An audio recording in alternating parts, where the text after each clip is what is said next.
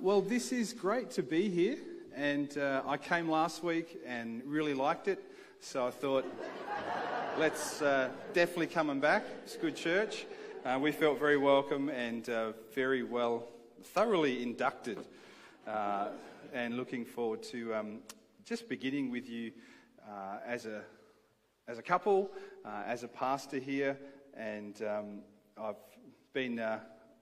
A little bit of a break for a few months, so uh, my preaching muscles are a little bit flabby. Give me a couple of weeks to work into it. But um, I want to first say uh, a thank you, not that Lee is here, but uh, uh, Lee Philp was very helpful in the past week um, when I started two weeks ago, just in um, lots of information, handing over things and uh, praying with me, and I really appreciated that.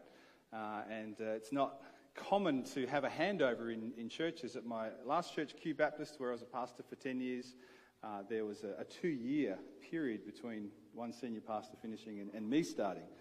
Uh, and uh, so it's, it's unusual, and uh, it's, it's great to be able to have had that time uh, with Lee and that time to uh, just get a sense from him of the church community. I want you to know he said lots of great things about you and the church community, and so that's good. Uh, so I thought the next, uh, this week and the next couple of weeks, it might be good for you to, to get to know me a little bit, uh, you know, uh, hear a bit about uh, my own story, which I'll share today. I'll talk a little bit today also about our story of faith and, and how we can uh, be sharing that and, and how that sort of moves into God's story, the story of Christ for us all. Next week, I want to talk a little bit about um, theology matters, like what, what are some of the things that are the emphasis and, and things that I, I hold to and, and, uh, and believe, uh, why, why that's important in a church community, uh, why church's theology um, is important. The, the third week, I want to talk a bit about the church itself. You know, what, what is the church? How do I understand the church? What is church leadership? What does discipleship mean in the church and mission? Um, so over those three weeks, I thought I might uh, we'll put a, a SMS number up on the screen soon, and if you like what I'm saying, you can vote to keep me on the island.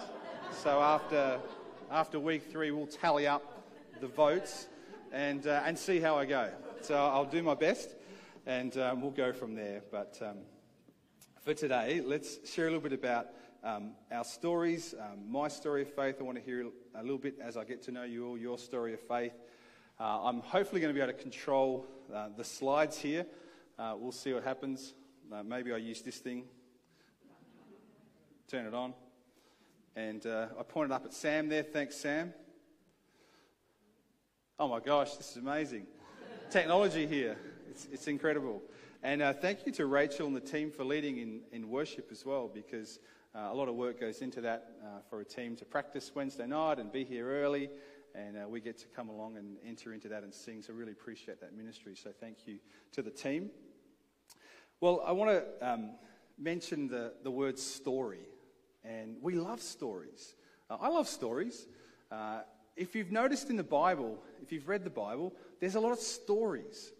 Uh, the, there's heaps of narrative, heaps of different stories. Just think of Genesis with um, the patriarchs and matriarchs, and, and there's, there's all these stories of people's lives and their dealings with God.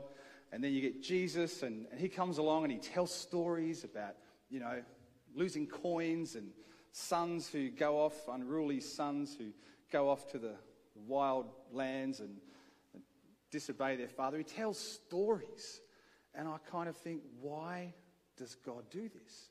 Why does God communicate to us through stories? I'm not going to answer that. That's something for you to think about.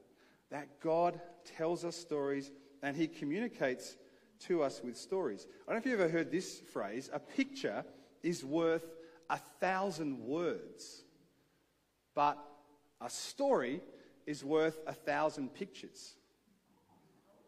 A picture is worth a thousand words, but a story is worth a thousand pictures. Steve Jobs, if you know him, he was the, the guy who worked for Apple and created Apple. I don't know what he did, but I've got an iPhone and he had something to do with it. he said this, and I, I like it. The most important person in the world is the storyteller. Now, it's a bit over the top, but the point is stories are powerful. And Not all stories are good, though. Not all stories are helpful. Not all stories uh, lead to glorifying God or lead to honouring Christ. There are plenty of stories in our culture, plenty of stories which are destructive and which are harmful. But just for now, we'll get uh, Steve off the screen there for a moment. Uh, let me share a bit about my story. Uh, I was uh, born at a very early age, and um, there's a bit of a, a snapshot of, of, my life, really. Before I met Jesus, I was uh, born down in Glenelg there somewhere, grew up here in Adelaide till I was about 20, 21, and then I left the shores and uh, went up to Sydney. But while I was here, I grew up in a non Christian family.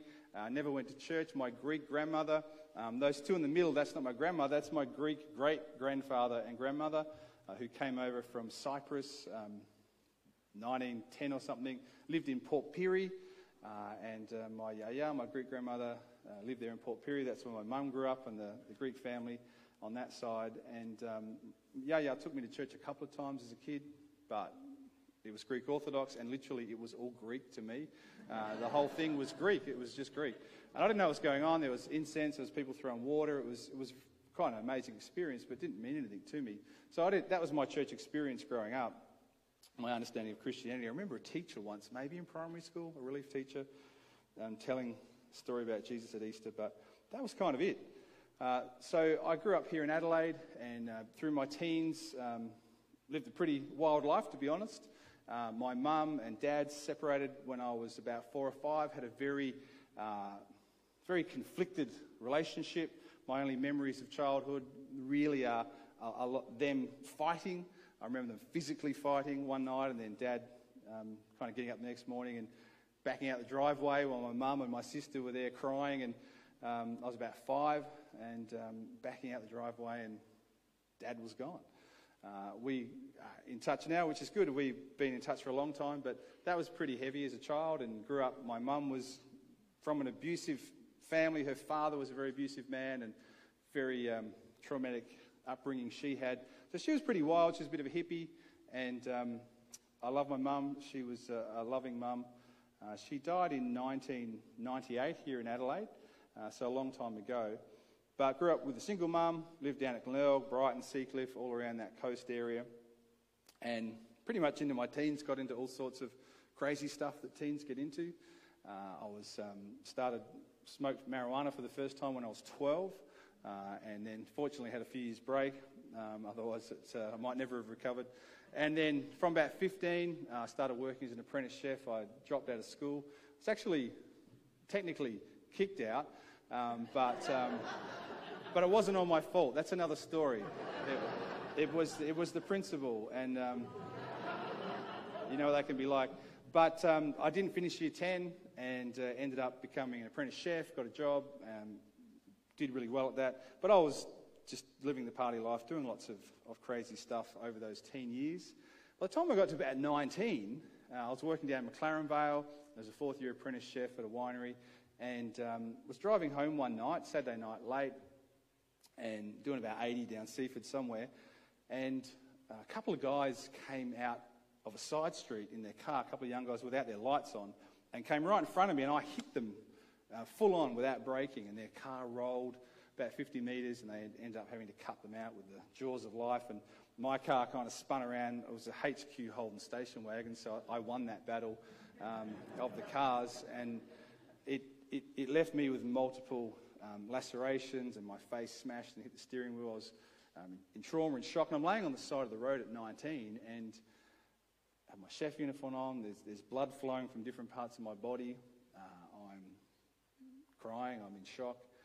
And I'm laying there with glass around me, and in my heart, I just remember saying, I wish I'd died. That was 19. That was, that was my life up where I got to at 19. I was so sad. I was so lost. I was so, so disillusioned, so without hope and without purpose. As I was laying there, my disappointment was that I was still alive. And around that time, a couple of people had come into my life. One of them was an old friend from high school um, who was as bad as me at high school in terms of creating you know, trouble and stirring things up, and, and we were great partners in crime. And he'd become a Christian. He looked me up, and came into my life around that time and had started to share his faith with me. And then at uh, the winery where I worked, I got put in this kitchen each week with um, uh, this lady called Lynn, who was a single mother, who was a Christian, and she began to open up and share a bit about her faith with me and asked me if I believed in God. And actually, I believed in everything. I was right into the New Age, I was right into all sorts of stuff. I was very spiritual, I was into transcendental meditation. My mum was into all of that stuff. So I was, I was a very spiritual person, so I thought, and very proud about that. Um, and she started to share with me about Jesus, and I didn't really know much about him. So these two people came into my life, and I, I began to contemplate and think about God and who Jesus was. And, um, and over that time, life felt like it got worse. I think as I came to the realization that there, there is a God and that Jesus is real, I started to feel nervous. Well, what does that mean for me? And when I had that accident, I had a couple of weeks at home recuperating in, in bed and off work. And I remember laying there some nights just in real fear, thinking, what would have happened if I died? Like, I, I kind of wanted to die because life felt so painful and purposeless. But what would have happened if, if I died? Who, where would I have gone? What would have happened? And I, I went through this and I became really stirred up about the afterlife and eternity. And eventually, I ended up you know, hanging out with some Christian people. I was invited to church. I remember meeting the minister for the first time, and I was really scared. Um, it's funny because now I'm a minister. Um, and I remember thinking, oh, he'll be able to see right through me. He'll be like a really holy person. Now minister. I know that's not true. We're just normal people. Um, and I went along, and then a couple of people invited me to a concert at the Century Hotel uh, on a Saturday night. It was a heavy metal Christian band was playing at the Century Hotel. I don't even know if the Century Hotel is still there in Hindley Street. Um, and I went along, and I knew I had to go, but I had this real battle all day. You know that part of me was like, no, I'm not going to go to that. And then, yeah, you should go. And I walked into the Century Hotel. It was a dark, dingy hotel. And on the left, I could see like my, my normal crowd, all the people at the bar, uh, all the people just hanging off the bar, drinking, you know, whatever. And on the other side, I could see all the shiny, bright Christians.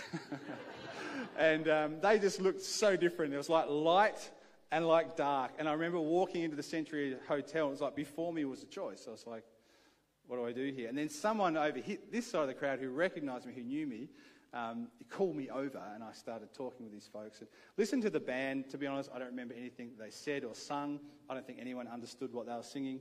It was, it was heavy metal. Um, but afterwards, it were like, you know, 1 a.m., we're out Saturday night, you know, in, in Hindley Street, and a couple of these guys, these long haired heavy metal dudes, start talking to me. And I was in bands and stuff, so I like band guys, dudes. And they started sharing, and one guy, I don't know his name, he starts sharing his testimony. He starts sharing his story of faith. How he was into drugs and the occult, and how his life went down. He became suicidal, and, and then, you know, he, he, he cried out to God and and gave his life to Jesus, and God saved him and forgave him and filled him with the Spirit. And I'm listening to this going, this is amazing. That's, that's what I want. I want that, you know?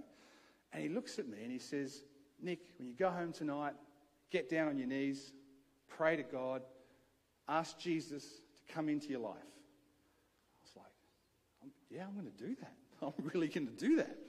And I think he could see that I had faith. And he says, well, says, why don't we, why don't we pray now? Do you want to pray now? Um, I said, yeah. I've never prayed with people before, but let's do it. Um, so there we were, 1 a.m., Saturday night, Hindley Street, all the cars going by, beeping, yelling out, whatever. These two heavy metal guys, or three of them, put their arms around me and they pray for me. And they just, I don't remember what they prayed. And, and then kind of they went silent. I thought, well, this must be my time to pray. um, and so I just prayed, Jesus, come into my heart. That's my first prayer. and Jesus came into my heart. And for the first time in my life, I felt clean. I felt like something was washing from inside of me. I felt like I'd, what the Bible calls being born again. I had no language for it. The Holy Spirit. And then I, I felt like there was this haze or smoky scent all around me. I didn't quite know what it was. I was trying to get it all, you know, what is this? It was like this presence this, this real presence. And I know now it was the Holy Spirit. And that was the start of my Christian journey um, there on Hindley Street all those years ago. I've thought about that in hindsight, and sometimes I've wondered okay, it was 19 when a couple of Christians sought me out to share their faith with me. Surely there were other Christians in my life before that. Surely there were other Christians who were under a cloak of silence I was staying in the closet in my life. And I remember one in particular when I was apprentice chef going into Adelaide working before this on the bus. I got talking with this guy, and I know now, looking back, that he was a Christian. The reason I know that he was a Christian, this cultural reference may or not, may not make any sense to you, but at the time, I remember him saying one night he was going to a concert one night, and he said, I said, who? And he said, Amy Grant. Yeah, some of you get it right. I didn't know who that was, but years later, I'm like, aha, he was a Christian. And he was a lovely guy, but um, no, he never outed himself. But thankfully, a couple of people in my life did. And that guy at the Century Hotel, who I don't know his name, you know, Lynn sowed the seeds. I never saw her again once I had that car accident. Uh, Greg, I've been in touch with over the years.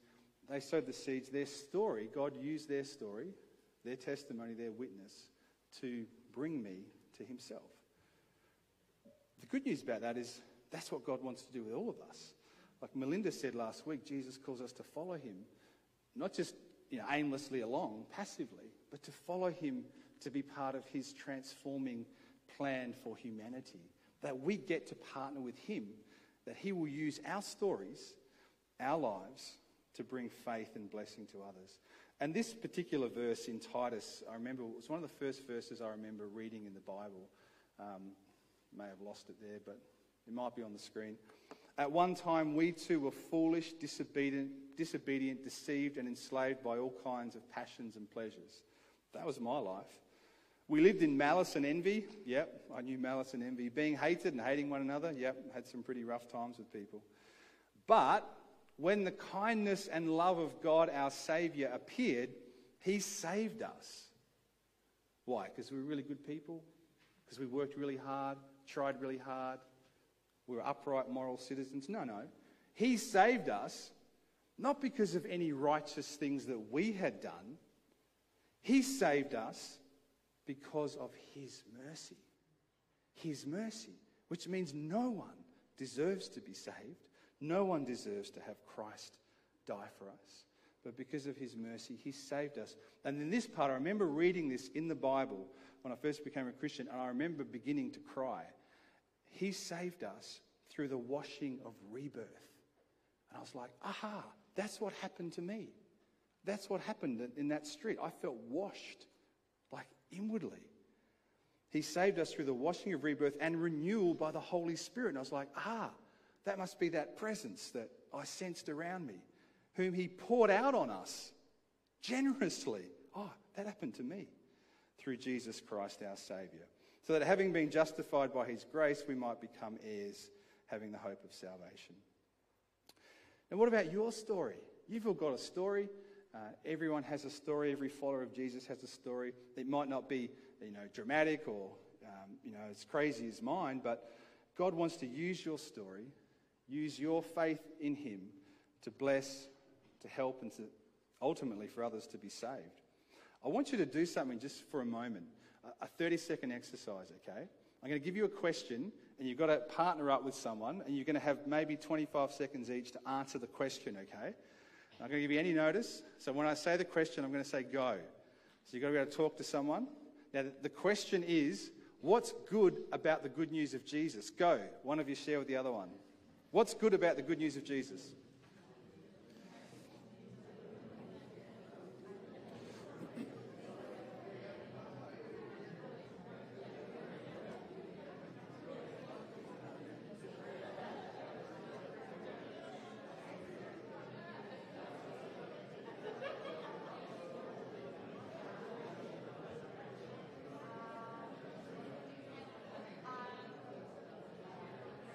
Okay, now you've got to swap the other person. What's good about the good news of Jesus?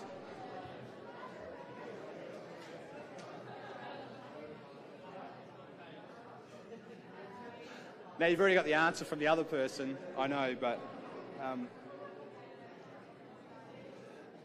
okay, well, well done. Now that's, that's the question that, that you need to answer to, to someone who asks. You know, that, that's what we're answering is why are you Christian? Why, why is Jesus good news? And if we can readily have an answer to that in our lives, we're ready to respond. Um, now, not everyone is called or gifted to be an evangelist. Um, I'm sure Lynn, the single mum at my work, wouldn't have called herself an evangelist, but she was engaging in evangelism. Not everyone's called to that, but every disciple, every follower of Jesus, we're, we're called to bear witness to our faith. Now, what's a witness? A witness is someone who's seen something and heard something. That's all. I saw this. I heard this. This is what happened to me. That's bearing witness. Martyn Lloyd-Jones was a, a great preacher in London many years ago, and he said it's the fundamental teaching of Scripture that as Christians, we're all saved not only that we may be safe, but also in order that God may use us in the salvation of others. That is God's way of evangelizing. And I looked up the Baptist Church um, South Australia foundational values this week. I've got to read a lot of stuff. They've sent me documents and things just to make sure I'm, you know, okay with my theology. And I, I like, I like, I'm okay. They're great here. It's fantastic. It's pretty much the same as the Baptist in Victoria. They say this in one of their foundational values. We believe that every believer in Jesus Christ is called to witness with love and compassion to the Lordship of Jesus. Every believer. We believe that the church is to share the whole mission of God with the world. Now, just in case MBBC, you know, had a different set of values, I check yours as well, ours, and they were the same. Uh, the, the very same. This is from our statement of faith. This church declares its belief in Jesus Christ commissioning his church to evangelize the whole world. Why don't we say that together after I say this church believes in? This church declares its belief in Jesus Christ commissioning his church to evangelize the whole world. I'll go on from there. Each believer then has a duty. Which believer? Each believer. You're a great. I love this. Uh, you actually talk back. I'm not used to that. Thank you. It's great. Each believer has a duty to bear witness to the gospel of Christ in daily life and to share in the task of reaching the world. So, how do we share our story of faith without you know, scaring people, without necessarily putting people off? Um, I think just quickly we'll, we'll, wrap this up with a few um, points from the letter of Peter, written to churches in modern day Turkey. Uh, you think of where he was writing some of these letters to. Uh, in a, let's say Mount Barker was one of those towns. We would be the only Christian community in that whole town. So he's writing to them. They're persecuted, they're oppressed, people scorn them. Uh, the authorities are cracking down on them. They're mocked. They're, they're laughed at. Some of the people in the church have lost their jobs uh, because of their stand for Christ. There are people who know what it's like to suffer for the gospel of Christ. So, what does Peter do when he writes to them? Does he say, okay, just hold your tongue, be nice, don't say anything, just keep your heads down, cut yourself off from the world? No, no, he actually writes to encourage them to be faithful in their witness in the midst of all these dangers, in the midst of all these challenges. And, and here's part of his letter in, in chapter 3, verse 13. Who is going to harm you if you are eager to do good? But even if you should suffer for what is right, you are blessed. Do not fear their threats and do not be frightened. But in your hearts, revere Christ as Lord. Always be prepared to give an answer to everyone who asks you to give the reason for the hope that you have, i.e., why is Jesus good news?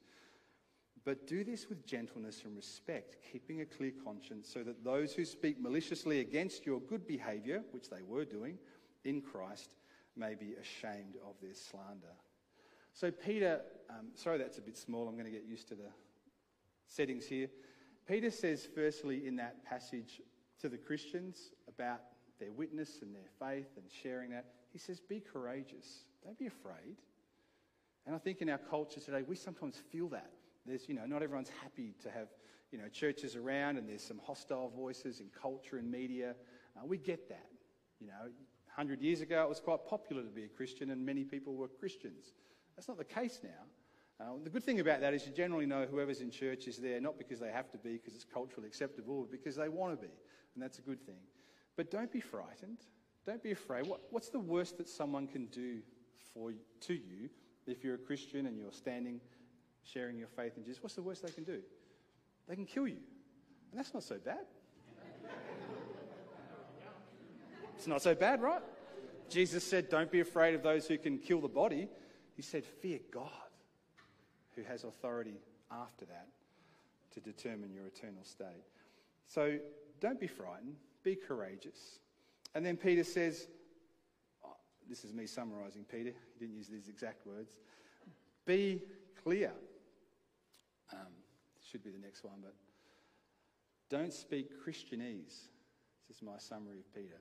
What really helped me in my journey to faith was people talking in a way that was down to earth, in a way I could understand.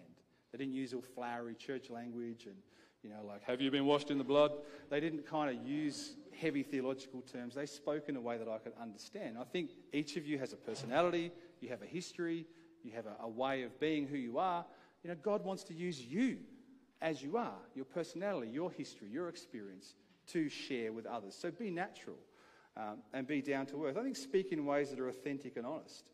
Even to the degree, you know, you can say to someone, oh, you know, what did you do on the weekend? Oh, I went to church. Oh, what do you go to church for? You know, you, have got an, an, open opportunity, or, or, even being honest to the point I was thinking about this this week, thinking, yeah, even saying to a friend at work or someone, you know, if they ask about your faith, well, I've been going through a really hard time. You know, life's really difficult at the moment. I've got family challenges, I've got financial pressures, I've got some personal challenges. It's really hard. But I, I just find that you know, anchoring my life in God and worship each week and being part of the Christian community, you know, having the scriptures to give me strength and comfort really helps me, really gives me strength. You don't have to be perfect. I mean, if God could only use perfect people to do his work, he'd have to do it all on his own. and then, thirdly, be careful how you speak. Um, now, look, the gospel can't be completely unoffensive. We can't completely make Jesus, you know, totally unoffensive. Jesus rightly offends us, you know, when he speaks the truth to us, when he speaks what is right. It, it can, you know, get our pride up. But be careful how we share. Don't unnecessarily offend. We, we all know of Christian groups or people in culture and society. Perhaps they way, the way they go about sharing faith, they're well intentioned and they have a heart, but they end up just really unnecessarily offending and burning people um, by the way they go about it. So Peter says, do this with gentleness and respect, keeping a clear conscience. Like, respect other people, now love them, and share your story of faith with gentleness and respect.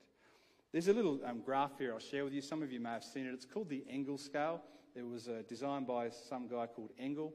Um, so that's not like a, a, a Latin word for something, it's just his name. But the point of this scale is he highlights that people have a journey, a continuum to faith. And when Lynn spoke into my life, she sowed some seeds. She didn't reap the harvest. That was the nameless guy in Hindley Street. He got to reap the harvest. He, he did nothing, right? What did he do? Lynn was sharing for a few months and praying for me, and my friend Greg was doing all the work, answering all my questions like, where did God come from? Um, they did all the hard work. Uh, you know, they sowed all the seeds, but it was the nameless guy on Hindley Street who got me to the orange one there where I gave my life to Christ. But all, everyone played a part. Even meeting a Christian, I can't remember meeting a Christian until I was 19. And when I did, when my friend Greg came over and I said, I'm going to make a cup of coffee, but I suppose you won't have one, will you? And he said, Why? I said, Well, Christians wouldn't have drugs, would they? that was my understanding of what a Christian was. So meeting Greg, an old friend, you know, who his life was changed. He, he was a changed person. Um, that was a big step just to meet a Christian who didn't freak me out or wasn't weird. So we all play a part in that scale, and it's encouraging to know we don't have to do the whole thing, have all the answers. It might just be a kind word, a timely word, uh, just a good deed, um, whatever it might be, that God can use you in your life uh, for His purposes. And ultimately, all of this is for His story. Uh, my story of faith is important to a certain level. Your story of faith is important to a certain level. But ultimately, God is drawing our story up into His story. It's all about Him. He makes our story. He doesn't like rub us out. He grafts our story into, into His book, into His chapter, and He makes our lives part of His story. And the more we go into Him, the more our story becomes His story. His story becomes our story. Uh, and the more rich our lives are. My story, your story, in fact, the story of every human being, alive and dead, is being drawn up into his story. Our calling as Christians, as a church, is to announce to the nations, to declare that Jesus is King. He is the divine judge of the living and the dead. And everyone, every one day, every eye will see him, every heart will know, every knee will bow, and every tongue will confess that this Jesus that we tell our story about is actually the Lord and God of human history and eternity to the glory of God the Father. And Revelation chapter 1 puts it like this. To him who loves us and has freed us from our sins by his blood or his death, and has made us to be a kingdom and priests to serve his God and Father. So his God and Father becomes our God and Father. His story becomes our story. To him be glory and power forever and ever. Amen. And then John says, Look, behold, he is coming with the clouds, and every eye will see him, even those who pierced him. And all peoples on earth will mourn because of him.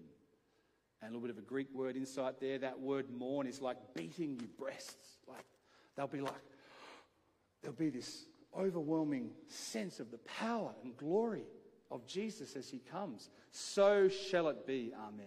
This is the story that Jesus draws us up into. This is the story that we're called to share and announce. People may not like it, they might not agree with it, they might reject it. Not everyone who hears the good news of Jesus, not everyone who hears your story of faith, will believe and be saved. But no one will believe and be saved who hasn't heard the good news of Jesus. Not everyone who hears the good news of Jesus will believe and be saved, but no one will believe or can believe and can be saved apart from hearing that good news. And that's what we're called to. Now, sometimes I think uh, a message like this, people are like, oh, you know, great, got the whole evangelism spiel, and I've got to go out there and do stuff. You know, I've got family pressures, I've got work pressures, I've got financial pressures. Now, this guy's putting like church pressures on me, you know, the guilt trip, you know. No, it's not that at all. It's, a sense of invitation. How lucky are we? How, how privileged are we that God, you know, me laying there as a 19 year old wishing I was dead, that God said, No, actually, I might use your life for something different. And as people shared Jesus with me and he came into my life, I get to be part of God's story. I get to be part of his work in this world. It's a privilege, it's an honor, it's not a guilt trip. So let's be a church I'm sure you already are, um, that has a story to tell. A story about the greatness, the love, the forgiveness that is available through Jesus. Bless you, Rachel. And bless you again. I was about to say, can the team come up? I'll pray, and then we're going to sing and worship together. And if you have any questions about the message or want to talk to me, I'm available. I've also put some notes together for you at the door as you go. If you want notes from today's message, there's like the small version. If you can read that, you're welcome. Or there's a large version if your eyes are a bit more challenged like mine. Uh, feel free to grab them. I might send it out as a PDF this week if you want to follow up on some of those readings and some of those points and uh, prayerfully consider them this week. Uh, you can do that. Grab that as you go out. So let me pray for us. Heavenly Father, we thank you so much for the good news of Jesus. We we thank you that every person is valuable and precious, that every person's story matters to you. Um, but Lord, thank you that we're not here to just promote our own story. We're not here to put our own story forward as the story. We're here to submit the story of our lives to your great story of salvation, of redemption, of saving this world from darkness and sin and death. So, Lord Jesus, help us this week, each of us, to be ready to share why Jesus is good news. Lord, help us to know afresh. Maybe that news has become a bit stale for us. Maybe we're, we're feeling wounded or grieved or just burnt out or stressed out. Lord, help us come back to you this week and rediscover that you are good news, that you're not wanting to constrict our life and crush us, but you're wanting to give us life and build us up and strengthen us. So, Father, bless us as we go about sharing this story. Bless all the churches in Mount Barker as together we uh, share the good news of Jesus, that He is the one in whom uh, we can trust and praise and love and worship and yield our lives to. Lord, bless us to that end, we pray. Amen.